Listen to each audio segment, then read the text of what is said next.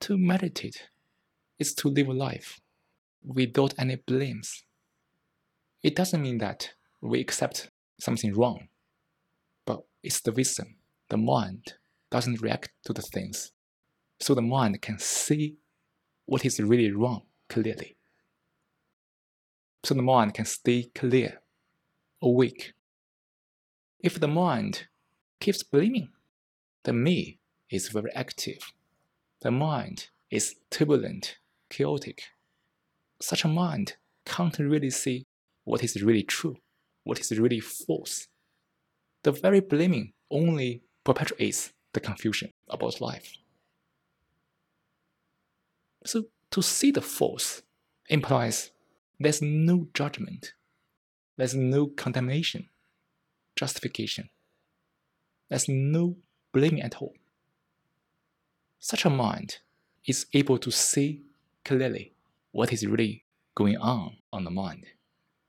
And only such a mind which is clear, is full of action, can take actions to counteract the wrong things. Else, the blaming only paralyzes the mind. The energy is wasted in blaming, creating all kinds of conflicts, and the mind can do nothing. So, the wisdom of life is counterintuitive. When the mind is living in thoughts, the mind tends to think in a convenient way. But the wisdom is usually something that seems to be inconvenient at first sight. In other words, wisdom is to fight against the self deception. Wisdom is to see the deception, see the false.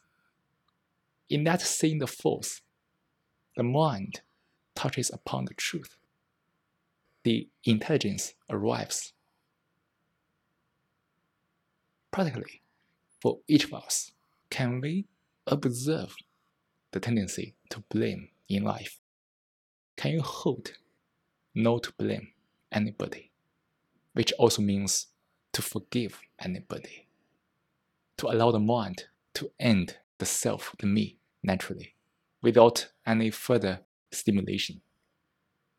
Such a moment might be difficult, challenging, but if you hold it, if the mind holds it, the mind will find out what is the wisdom like.